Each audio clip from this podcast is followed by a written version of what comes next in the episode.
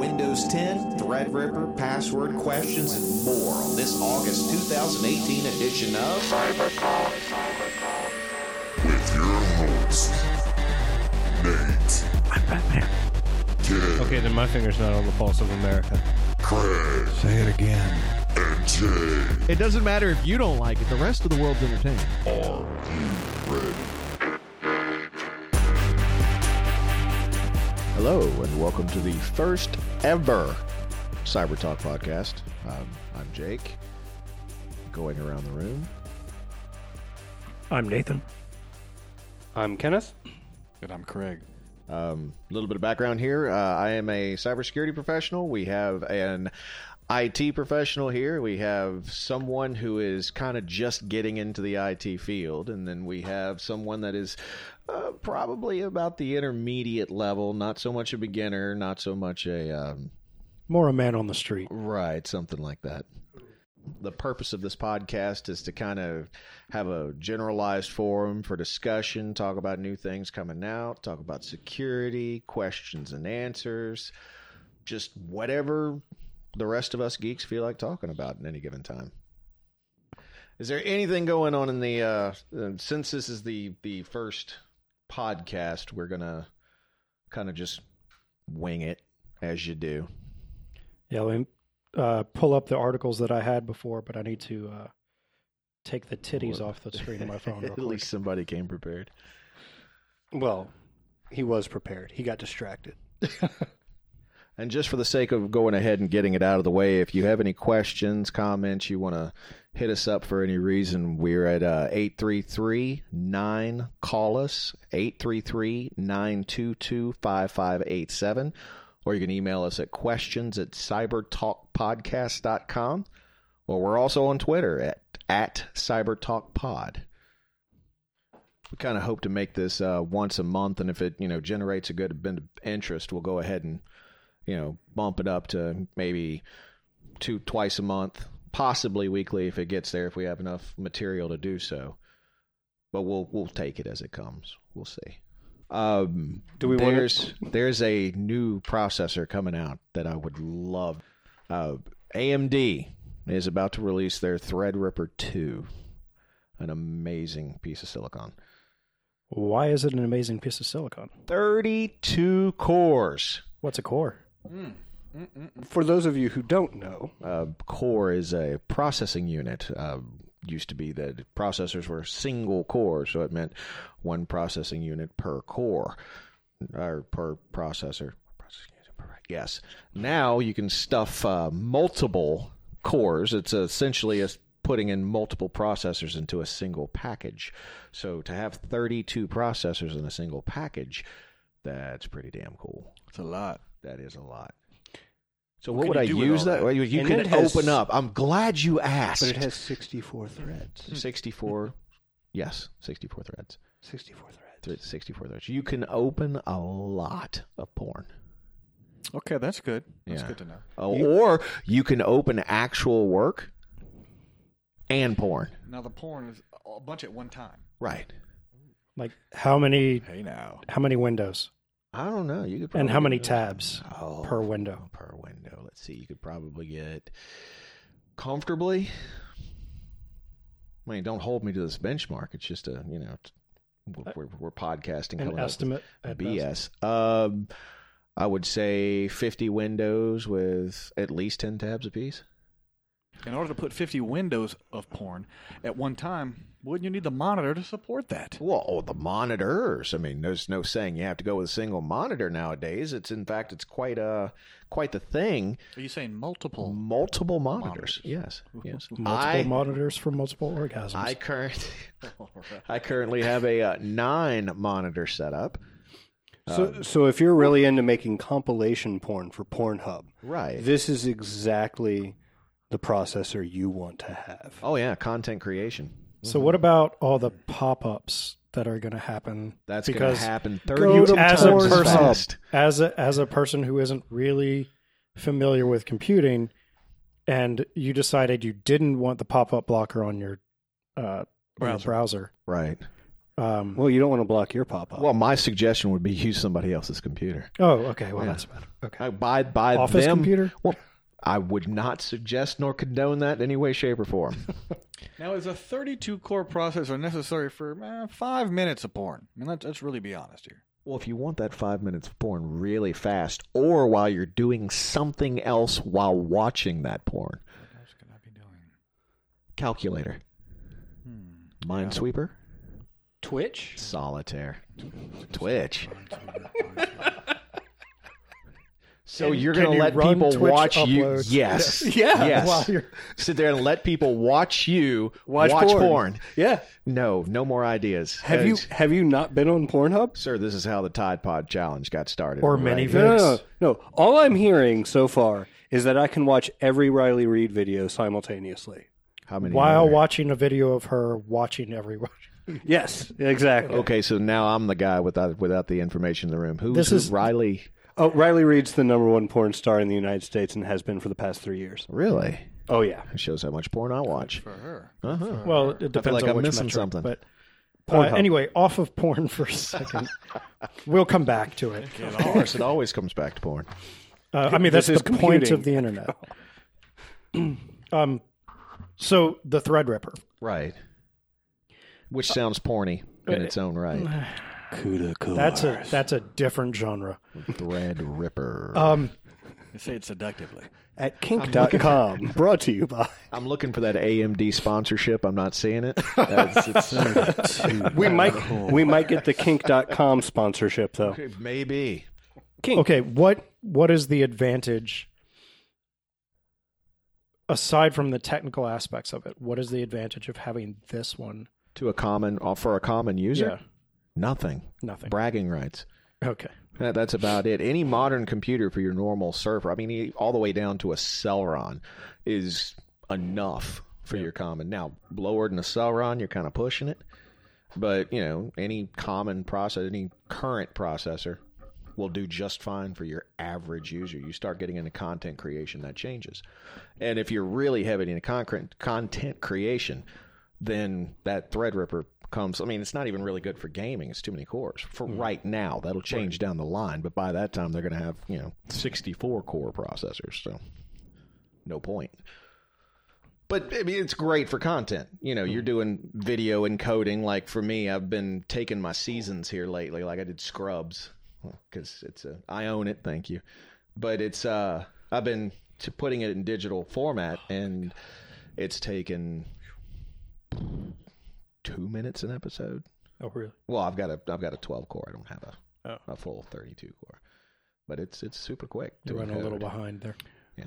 When does the 32 core come out? I am not sure. You'd have to ask your AMD representative. However, I know right now they're taking pre-orders at So, what could businesses use a Threadripper for? ripping threads. What does that mean, Jake? for a for a business, there's different processors for that. Uh, servers, uh, multiple virtualization, stuff like that. Threadripper's not really meant for for uh, business consumering. It's it's more for high end. It's a high end desktop part. For business consumering? Big biz business consumering. Business consumption? IR educated. Yes. We're we're apparently specialists in everything except for English. Which is why we talk instead of type. It's it's it's a podcast, not a blog. All right. So, any other current events? Current events, things in the news that pertain. So Forbes has reported uh, a few days ago that there's a a leak in Microsoft in Microsoft's Windows 10 for their monthly charge.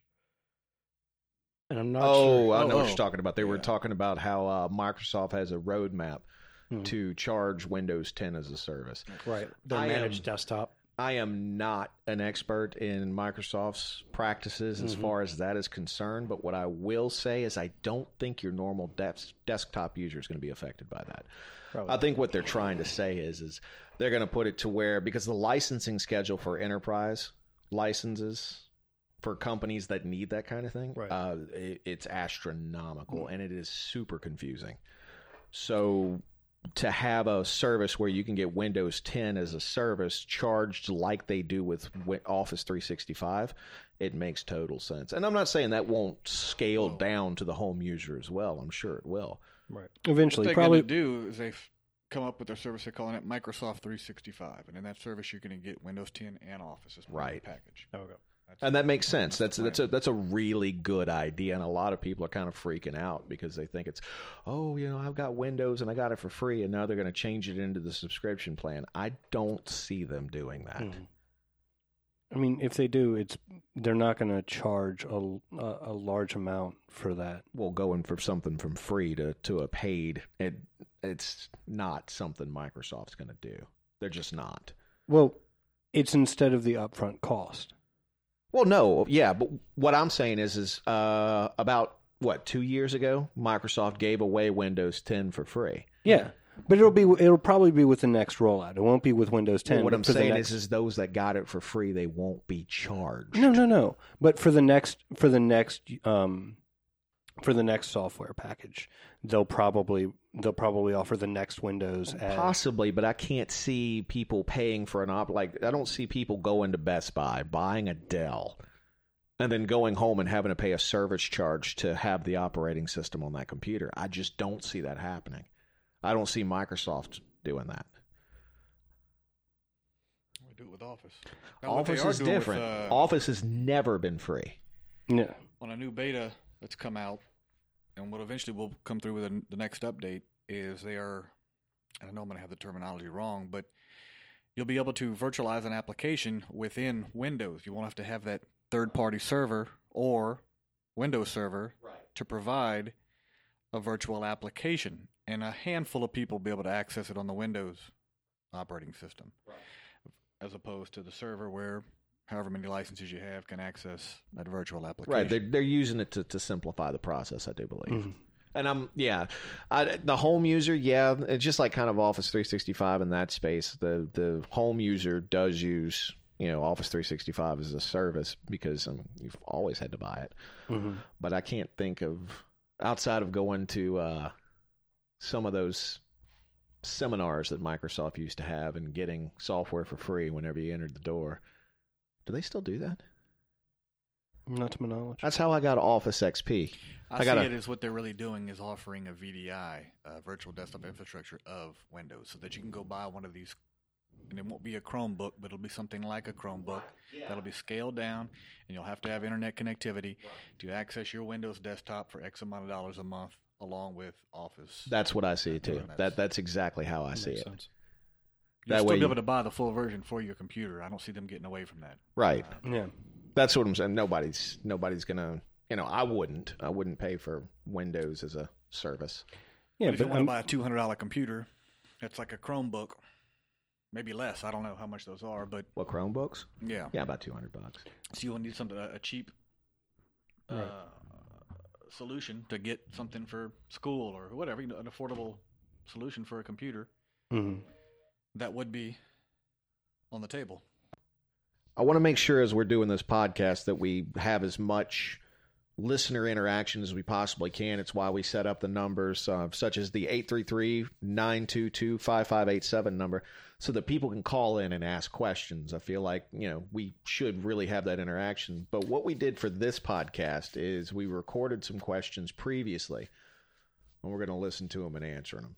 So, yeah, you can call in and leave messages. Um, just call the number at 833-9 call us. Or you can you know use twitter at cybertalkpod or you can email the question at questions at cybertalkpodcast.com any of those things. We go through them every day. We will most certainly get to your questions. If they're valid don't be silly.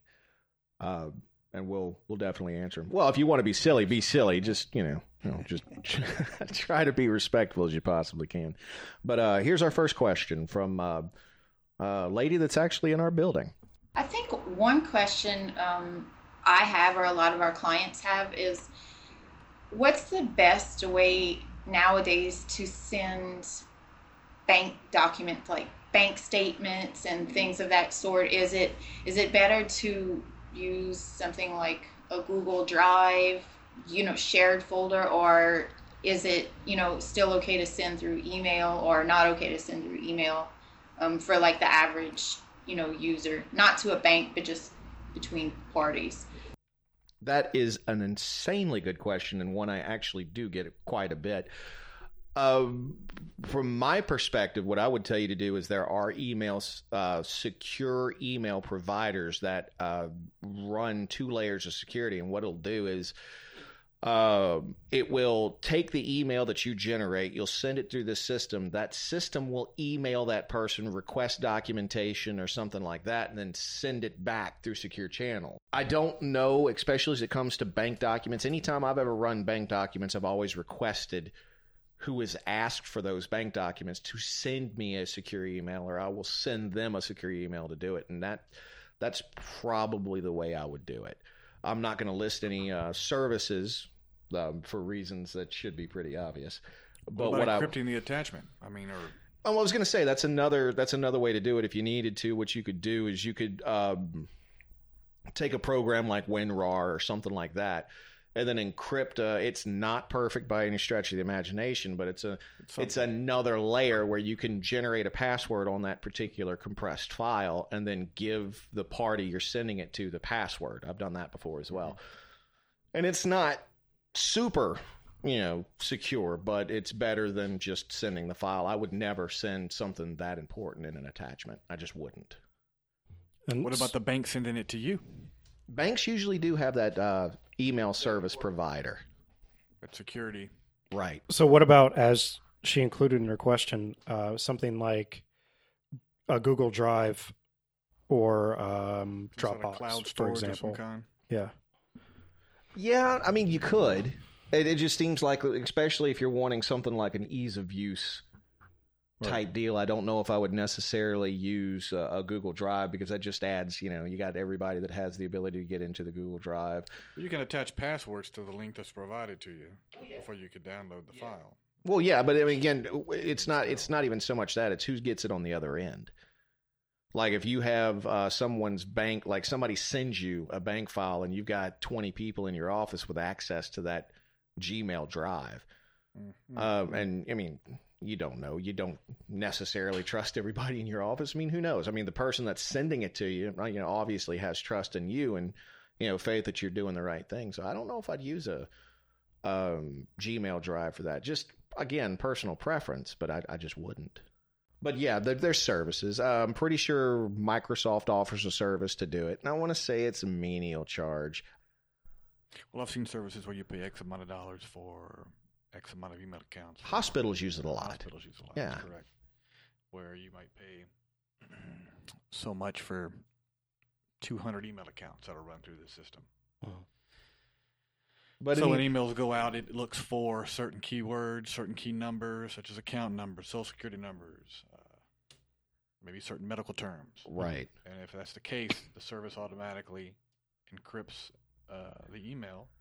And then that person on the other end who's receiving it has to kind of make a little account and get into it and prove it to them, and then allows them to look at the email. Well, and that's the other part of it. Whenever you're dealing, especially like a hospital, you got to make sure you stay within uh, regulation, like uh, within law, as far as that goes. So if you're using something like that, then you need to make sure that they have compliance as well, because it goes all the way down the chain. But that is a whole nother episode of this podcast, uh, and we will definitely get there. Definitely because it is something that needs to be talked about. But there are some free services you can use.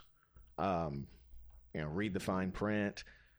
Uh, if you get uneasy about it, use something else, or just contact us and ask. You know, if we have the ability to, we'll we'll answer. So we've got um, some frequently asked questions um, here.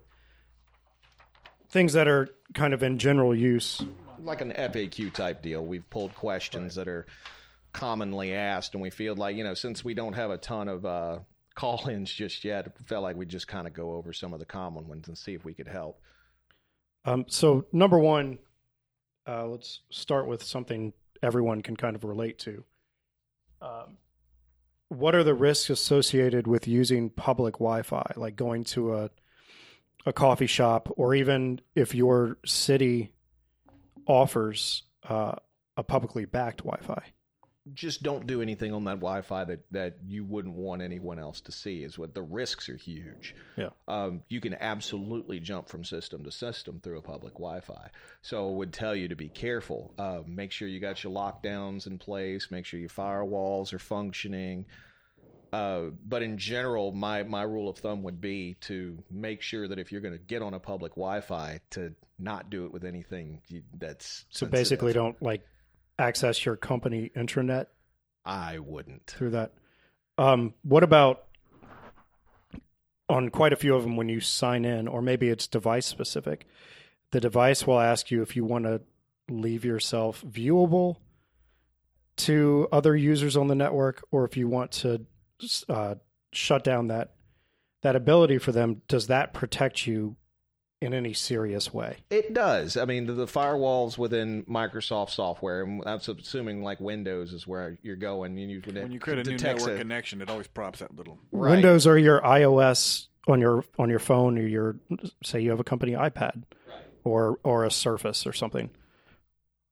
Yeah, it actually does help. Okay. Yeah, I would absolutely like if if you're if the goal is to not let somebody is it total protection? Absolutely not. Right. But it's a layer, and uh, um, kind of think of uh, security as bars on a window to a small point, which is you know if somebody's got bars on the window and somebody doesn't, then the person trying to get in is going to go to the windows without the bar. Another frequently asked question is Is it possible for hackers or other entities to access my computer's webcam? Yeah. Absolutely. Do you remember um, there was a, a famous picture of Mark Zuckerberg's computer in his office, and he had tape over the webcam in his computer, and it prompted a lot of these questions. I'm not gonna. I'm not gonna say. I don't know Mark Zuckerberg's level of security knowledge, so I'm not gonna comment solely on that. But yeah, that's kind of a that's kind of a red flag. If I invite you to come look at my webcam. but yeah, no, it, you can definitely get into a, a webcam relatively easy too, which is kind of a shame. But you know, it all depends on how much how well you have those defenses on the other side. well, can somebody do that without me seeing that they've done it? Yeah. Okay. The little light that's next to the camera, be it on top of your laptop Hmm. or a separate camera, they have the ability to turn that light off so that you don't know they're using it. Okay, Are they that that is actually one of those areas that's a yes and no. It depends on how that light is triggered. If the light is triggered whenever power is generated to the camera, that's a lot more tricky than having the light on when it's recording, if that makes sense. Like you can have it hardwired in so that whenever the power, the lens or the uh, CCD of the camera gets power, the light comes on Mm. which means whenever it's active. And that's a little harder to turn off. It's possible, but it's a little harder to turn off than if it's when it's recording, there's a red light on. Whereas otherwise active, there's no light. What if I've gone in and disabled my uh, the the camera that's built into my laptop? Usually that'll do it. Unless they re enable it, which is possible. But you, well, again, it's one of those things where if you knew what you were looking for, you'd, you'd know, know how to see it. Okay. but in that i mean if you if you have a random little thing and for windows 10 if you have a random little thing in the pop up on the right hand side that says driver installing for webcam and you didn't do that that might shake you a little hmm Hmm. not on startup on startup that that might be common but otherwise you know if it just pops in the up middle of- randomly right in the middle of you looking at porn you might have a problem Put the old uh, It it may be piece away. well either that or just get some um, get some electrical tape and it may be But- just their problem, not Look, yours. If you're going to do that, just don't take it just to the camera level. Go ahead and cover up that little dot that's next to it because that's the There's a microphone. microphone in Yeah. there too. Yeah, go ahead and cover up the microphone too. I don't know what's going on, but it sounds like a horse. Um, so one of the most common things that I hear, especially from Mac users, is that Mac is so secure. I never get viruses. Um, You know, I've heard that one too. and so, why is the Mac? Why does it seem so reliable and secure? Is it is it just because? All right, let me go ahead and prefa- pre- preface this with Right. I am not a Mac nor PC fanboy. I am neither one. I am all for whatever works at any given situation. Right. Um, you know, the AMD Intel debate, the PC Mac debate, it really doesn't matter to me provided it works. With that being said, it's a game of numbers. Yeah.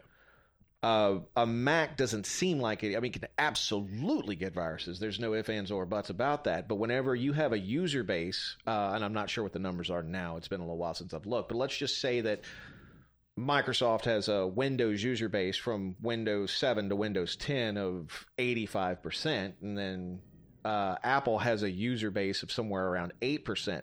Sheer numbers tells me if I create a virus for Windows users, I'm going to get more with that. Well, that was one of the directions I was going to go with it.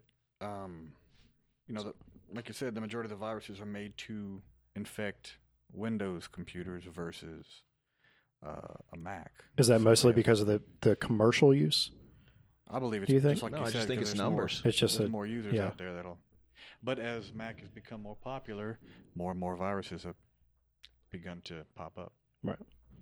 So every every once in a while, you have to create a new password, um, and there are different different requirements for different services. You know, some people want you to use a capital and a number and a character, and When, um, Um, Microsoft designation, eight characters, one symbol, at least one capital letter. exactly. Is it is it better to use multi word passwords, uh, or is it better to use the letter, number, and symbol combination? What is it? Um, you come up with like a maybe a sentence or a phrase that you would say, maybe a song lyric. I don't know. And you maybe use the first letters of each one of the words in that little lyric. Throw a number in behind it. Make one of them capital. Uh, something that really doesn't look like a word at all. Uh, you got your password generators that are designed to pinpoint words. I don't do that. I just use password. Not password. Password. yeah. Make sure you keep the exclamation point at the end. Password one through four. it. Yeah. The A password uh, one two three four. Yeah, Yeah. symbol. No, one through four. Yeah, the, the the A is the at symbol. The the S's are fives, Mm-hmm. which by the way is super simple to guess. Christ, Um, now I gotta change my password. no, no, that'll happen. So It's also my uh, my pin. Yeah, for your That's- for your luggage. Everything. Yeah. because the number the the passwords really start to pile up because every single service every company that you have any business with requires a different password and you don't want to use the same password for everything No, because that makes it once once you get breached in one area, all of a sudden every single you know account you've created is subject to uh, subject to review at that point. you create a one-stop shop But what what I essentially go ahead. Go ahead. No, no, no. You you. Well, It's a good idea pick, to write them on a post-it, put it on your monitor. That's Yeah, a- or under the keyboard. that's- Under the oh. keyboard is the best place for them. probably the second best. Yeah, don't do either one of those. pick your favorite ICP song, there we go. Yeah. and then just line by line. That's each of your passwords. Who going chicken? Oh, I got to capitalize that. what is a juggalo? uh, But no, seriously, as far as as far as I think, what um what you should do in those cases is, is more along the lines of a sentence, like like he was saying, a lyric. But if you have the the ability to use 255 characters as your password, knock yourself out with a sentence. That way, it's much much easier to remember. Uh, and well, what about word generators? There are some out there, not a lot, and there are more words than letters. mhm. So if you're talking about entropy, it is much more difficult to crack that sentence. Especially if it's a sentence like an inside joke or something like that. Yeah, eventually somebody could sling words together. so you should use a soliloquy from shakespeare and just run with that Okay. Next question, please. So if I'm a uh, cheap piece of shit and I'm using an unsecured Wi-Fi from a neighbor, um, can they discover that I've done that? Uh, absolutely. Whenever you're part of a network, regardless of what network you're on, the device to device communication is far easier, and you can use certain programs to be able to watch traffic flow, um, monitor what's going on. So yes, absolutely. The question is, is will they? And whether or not um, you're well, like he said, a cheap piece of shit for doing it. Um, Get your own internet. It's cheap enough now.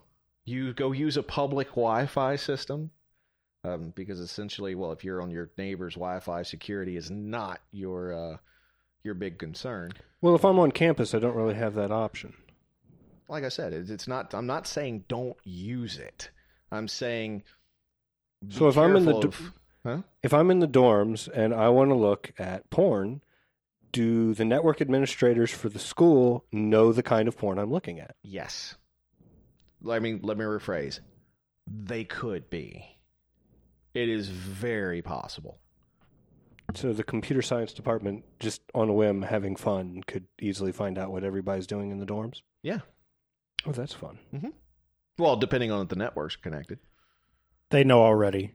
Be more circumspect with what you're looking at on public fucking Wi-Fi.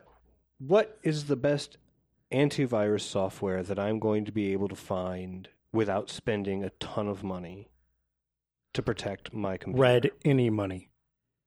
Microsoft has one that's built into Windows 10. If you're using Windows 10, Defender is actually decent. It, it's not perfect, just like no other one is, mm-hmm. regardless of mm-hmm. claim. But the Defender system, if if you're you know cheap ass, Defender works. They keep it updated. It's integrated into Windows very well.